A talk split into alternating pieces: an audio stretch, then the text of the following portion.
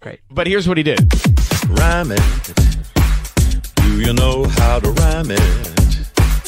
Oh, please just rhyme it. And he really gets into it. Do you know how to rhyme it? Yeah, of course. We I will mean, you don't even have to think about it. LA. So let's rhyme it today. Rhyme it. We are gonna, gonna rhyme it. Just Yeah, rhyme that's it. where he just after ran down. Everybody. Amazing. I'm not going to remember any of it. That's good. That's the way to go. All over the rhymes today and rhyme it. I mean, he- now he's like on his feet. How are you guys? Whose house? Wow. Rhyme it.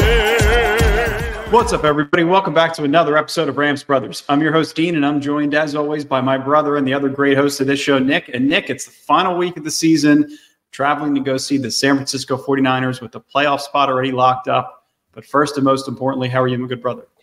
I'm great.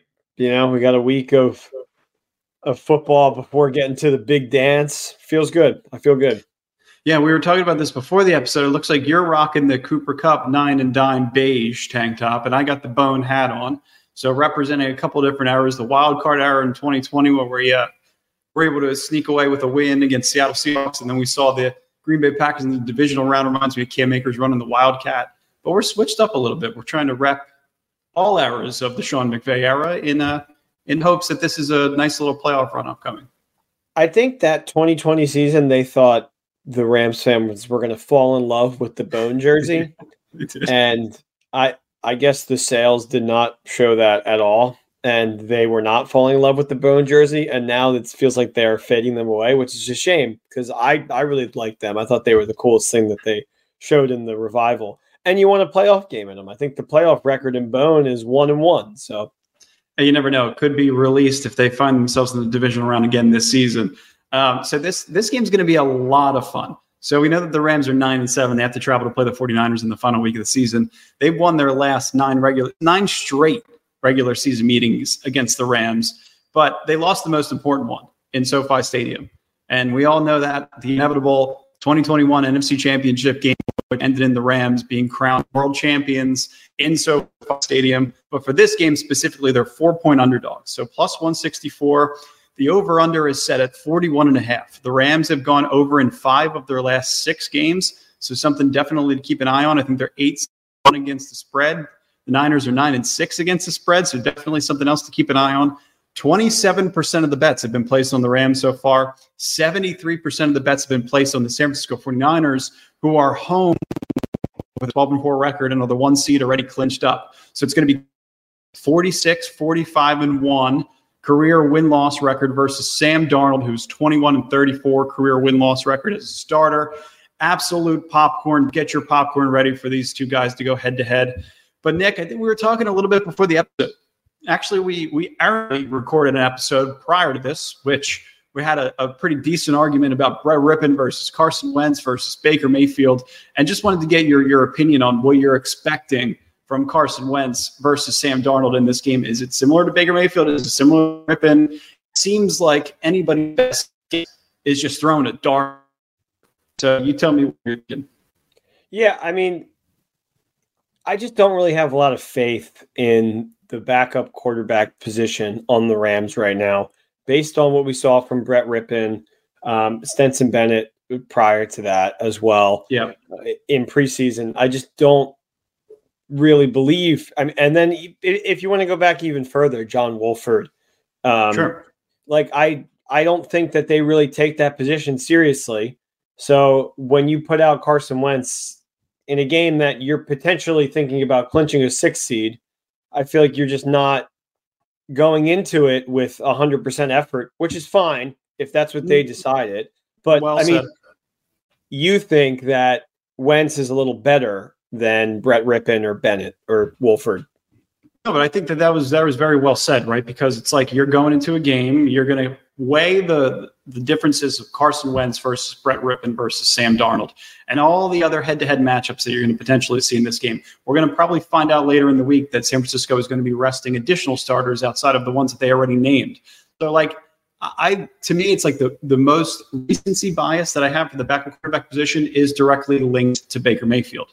But there's also, and you know, it's a top pick. Like Sean McVay has only coached, I think, in seven total games where his starting quarterback wasn't the first overall pick in the draft, right? You got John wild. Wolford That's wild. and, and Brett Rypien and um, it's the other quarterback that we had. Um, Perkins, Baker? Bryce Goff? Perkins. Oh, No, oh, yeah, Bryce Perkins from right. last year. But yeah, so I mean, it's like, and then you're looking at these quarterbacks and you're thinking, I mean, Jared Goff is going to be starting a playoff game this year. Carson Wentz is playing in the final game of the season for the Rams. These two roles are totally reversed. And I was like thinking to myself also in terms of backup quarterbacks, you could have had Joe Flacco when you had the opportunity. It doesn't seem like they prioritized the backup quarterback position. And thankfully for Joe Flacco's career, it seems like an entire career rejuvenation and everybody is behind him in the Cleveland Browns. But it's it's definitely a conversation worth having because the position ends up rearing its ugly head in these kind of situations. And you would be hopeful that you could lock up a six seed with a quarterback who is capable of winning you a game, even though you have some starters that are out, just because there's implications tied with getting in the sixth seed versus the seventh seed and the matchup you could have. So, I mean, yeah, you could really argue that if they would have taken kicker and backup quarterback more serious in the offseason, they could have two more wins this year. The Yeah. Steelers game is the first one that comes to mind, and the Green Bay Packers game. And you flash Joe Flacco on the screen, and it's just like, how did they, you know, just let that guy sit there on the couch? I mean, show what he's doing now. I mean, I know hindsight's twenty twenty, but still, it's like you could have picked up Wentz before that game uh, against Exactly. the Green Bay Packers and lose. So, you, regardless of where they are now, you definitely have to feel better with Wentz in the building than Brett Rypien. I will say that. Mean, prioritizing a backup quarterback, but you could also prioritize as a kicker in the offseason, right? Like the San Francisco 49ers got rid of Trey Lance. They prioritized bringing in Sam Darnold. They're trying to rally behind Brock Purdy. But like a, a kicker is a really simple situation because the Rams have missed, this is an insane stat, a league worst 15 combined extra points and field goals this season, which is five more than any other team. If there's one more, I, I'd have to imagine that that's some sort for the Rams.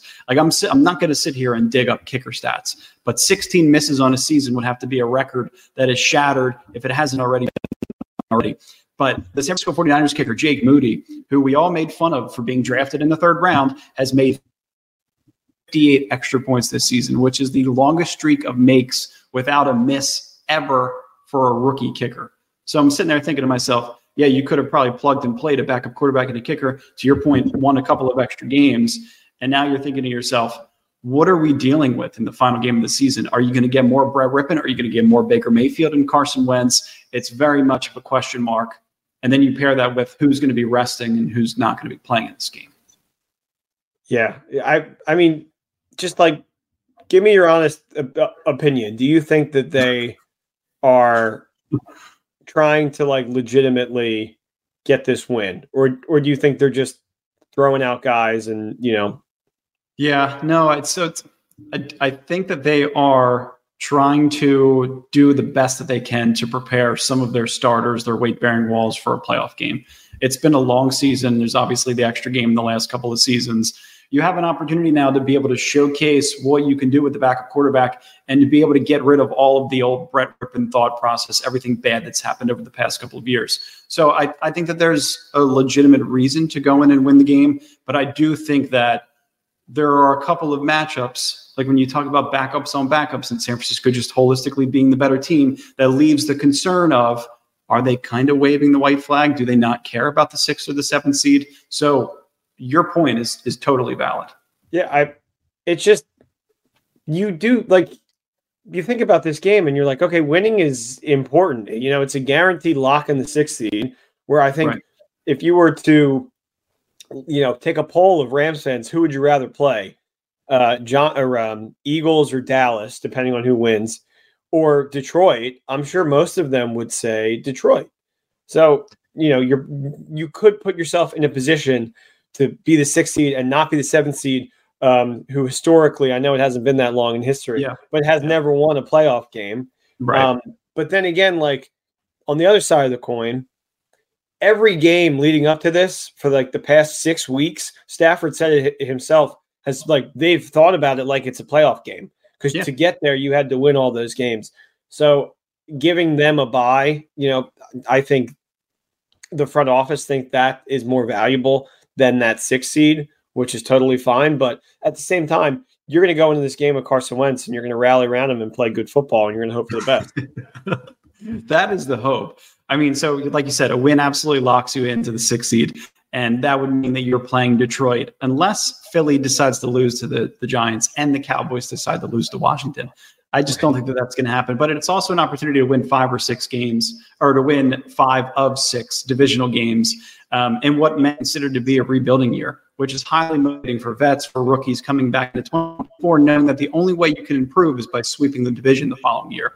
And a team that was once labeled in cap hell, had no draft picks, would be bottom feeders for the foreseeable future, which saw multiple times on Twitter. I didn't bookmark, saw them almost every day from April until July um, would be winners of 10 games. So they would go three and a half games over their Vegas win loss total, which was set out. So there's a lot of good things that I feel like would be tied to winning um, alongside of the playoff implications. And rest, I think it's really interesting because this this core, you're not going to see any Brock Purdy in this game, no flexing for Brock, but you know, you might see a little bit. You're not going to see any Christian McCaffrey. You might see a little bit of Fred Warner. You might see a little bit of Nick Bosa for the first half of this game. Um, so probably what you're going to get is part of their core, but then there's also some guys that Kyle Shanahan said he's definitely going to rest. Um, and there's some several play, several injured players who are likely going to be getting the week off. One was McCaffrey, we already mentioned. Uh, de- defensive tackle Arik Armstead just killed the Rams year after year. Tashaun Gipson um, Ji'Ayir Brown, Jon Feliciano on the offensive line, Ambry Thomas, cornerback, and backup tight end Ross ankle are all going to be listed potentially as out.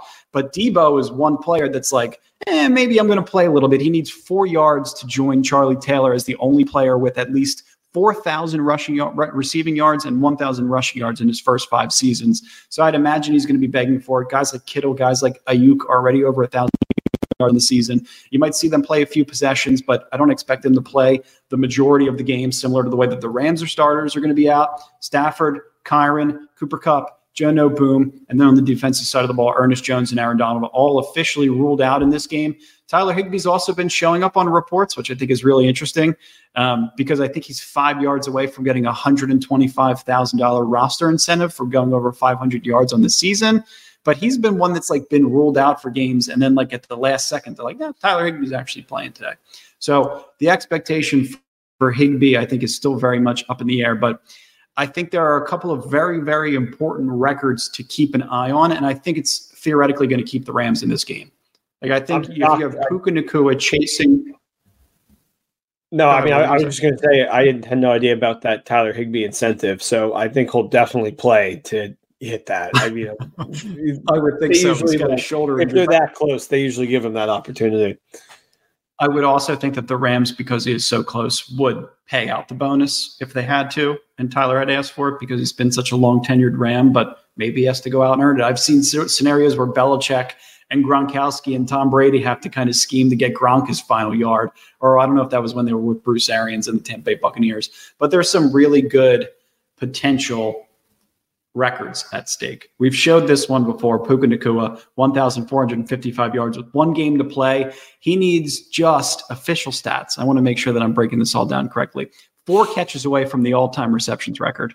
Jaylen Waddle has 104 catches in, in 2021, and now Puka Nacua has 101 heading into the San Francisco matchup. So four catches, he shatters the all time receptions record. He's also just 11 yards away from breaking Ja'Marr Chase's totals of 1,455 yards, which was also set in 2021. But it's Bill Groman. This is the guy we're chasing after. This is the record that everybody wants Puka to get. This is the record that Puka Nacua and Sean McVay are collectively saying that we want to be in the game and we want to try and break a record for history purposes. Yeah, I like I totally love that.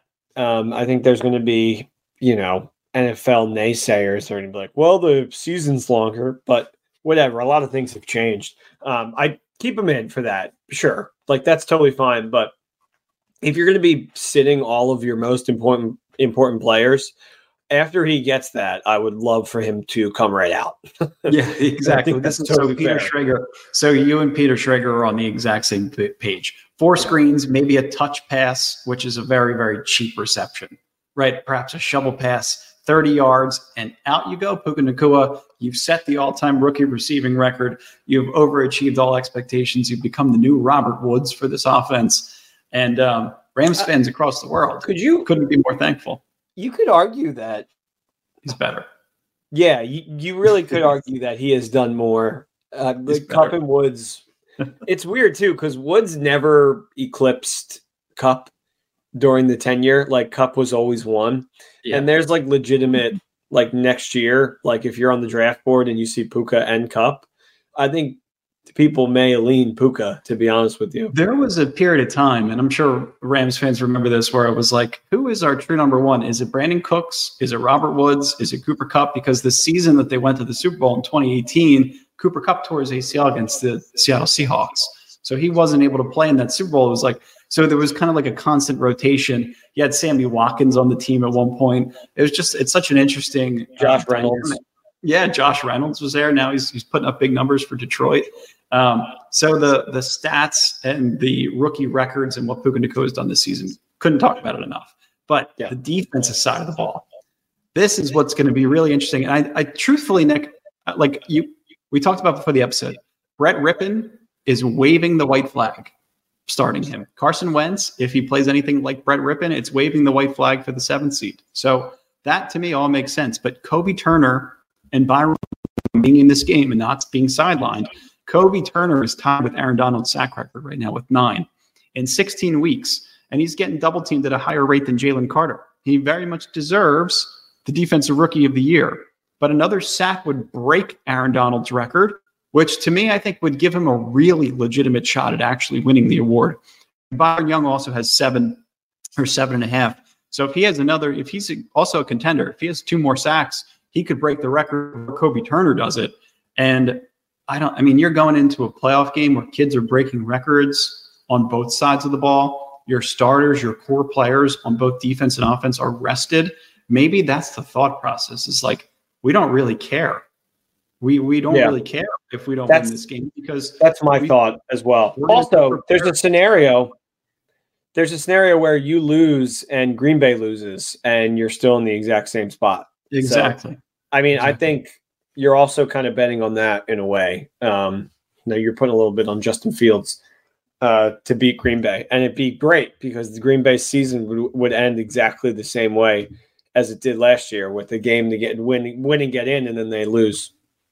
Yeah, so I that's what I'm I'm really interested about because if if they win this game, the Rams win this game, and Green Bay wins, there's no ramifications whatsoever. But if the Rams lose and Green Bay wins, and the Chicago Bears are just for the sake of the Rams' playoff hopes and, and dreams beyond this week, are playing really good football. Justin Fields looks like he's playing to save his job in Chicago. It looks like they're all rallying around the coach as much as they possibly can, who they said is going to be around for next year.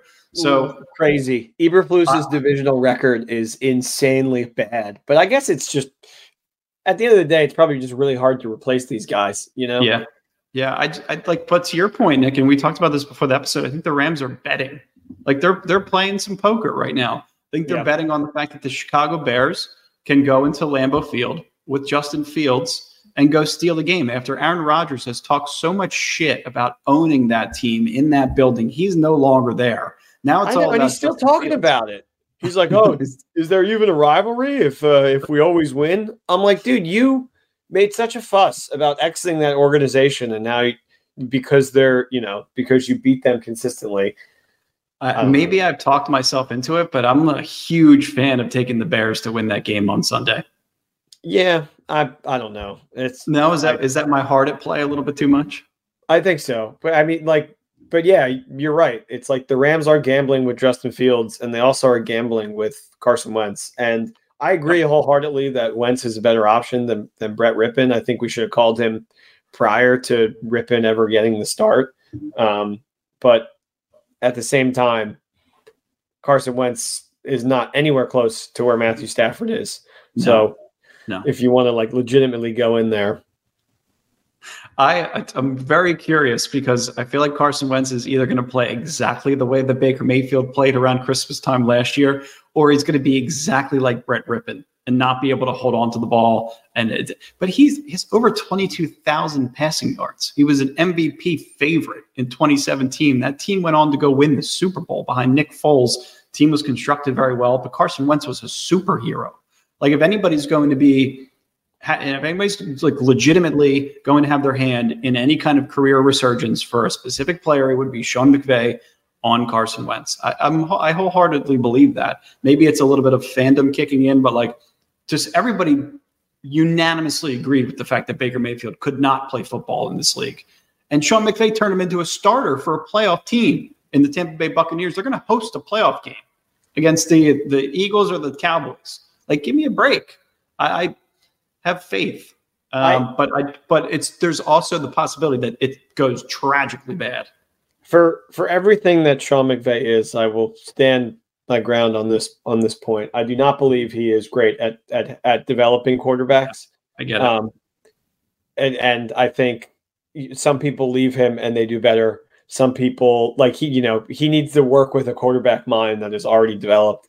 And with Wentz, he, he, like yeah, he had a great start of his career, um, but it's like what Wentz are we going to get? Are we going to get Colts Wentz? Are we going to get Washington Wentz? Uh, you know, you yeah, could argue that like he had Frank Reich in two of those situations. One of them was really good, and one of them was really bad. And yeah, obviously, Sean McVay is a better coach than Frank Reich, But I, it's sometimes yeah. it's just it, it's hard to beat that um, hero mentality out of people, which is what yeah. Had, I mean, I guess kind of cost him so much. I get you're totally right. I guess in Carson's defense, it feels like that Frank Reich offense is going a little stale. You know, that's it seems like over the past couple of years now. I think their Eagles play caller is uh, Brian Johnson. It just seems like a completely different offense, and they, everybody has collectively moved away from the Frank Reich offense. But I, I don't know if Carson Wentz is going to be a little bit more successful in a scheme that will not favor, you know, anything that's outside of just kind of giving the ball off and duo and being in shotgun and simple reads and getting the ball out of your hand quickly. But I don't, you know, it's it's definitely going to be interesting. And you watch a guy like Joe Flacco, and you think to yourself it could have just been that much more simple. And you don't have to make anything that much because you know Joe Flacco was a top pick and Carson Wentz a top pick, but I'm interested to see how it all unfolds. It's going to it's going to come to a hedge with with this game. I think we'll see it after the first quarter if Wentz can kind of do it or not. But regardless, yeah. we have more podcasts and we have playoff football to come. So this is just but a taste. It was. It was. We very much appreciate you guys always. Just wanted to make sure that we jumped in for another episode previewing the backup bowl, which many of, of fans across the league are calling it. But just make sure if you guys are enjoying the podcast, if you guys are enjoying the content on Twitter, follow us at Dean Vez, at Nick Vez, at Rams Brothers. Make sure you guys are interacting with us. We'll interact back. But if you guys are enjoying the content, just make sure that you are always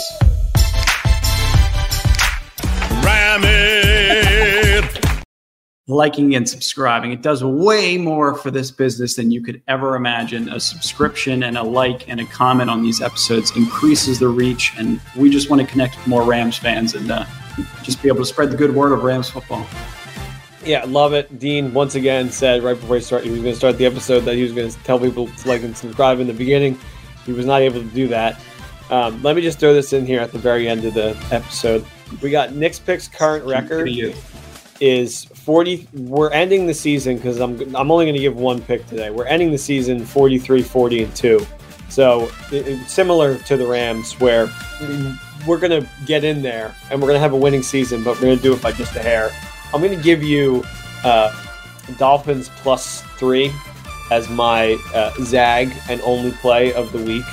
And I'm going to leave you with that. I'm going to leave you with the winning season on Nick's picks. And we love you guys. Thank you so much for Dean's lock. Bears to cover. Last second throwing it in. They're they're Bears dog. The yeah. Bears plus three. So hey, make some money. Rams in the sixth seed. We all win. Rams are playing some poker. We're playing some poker.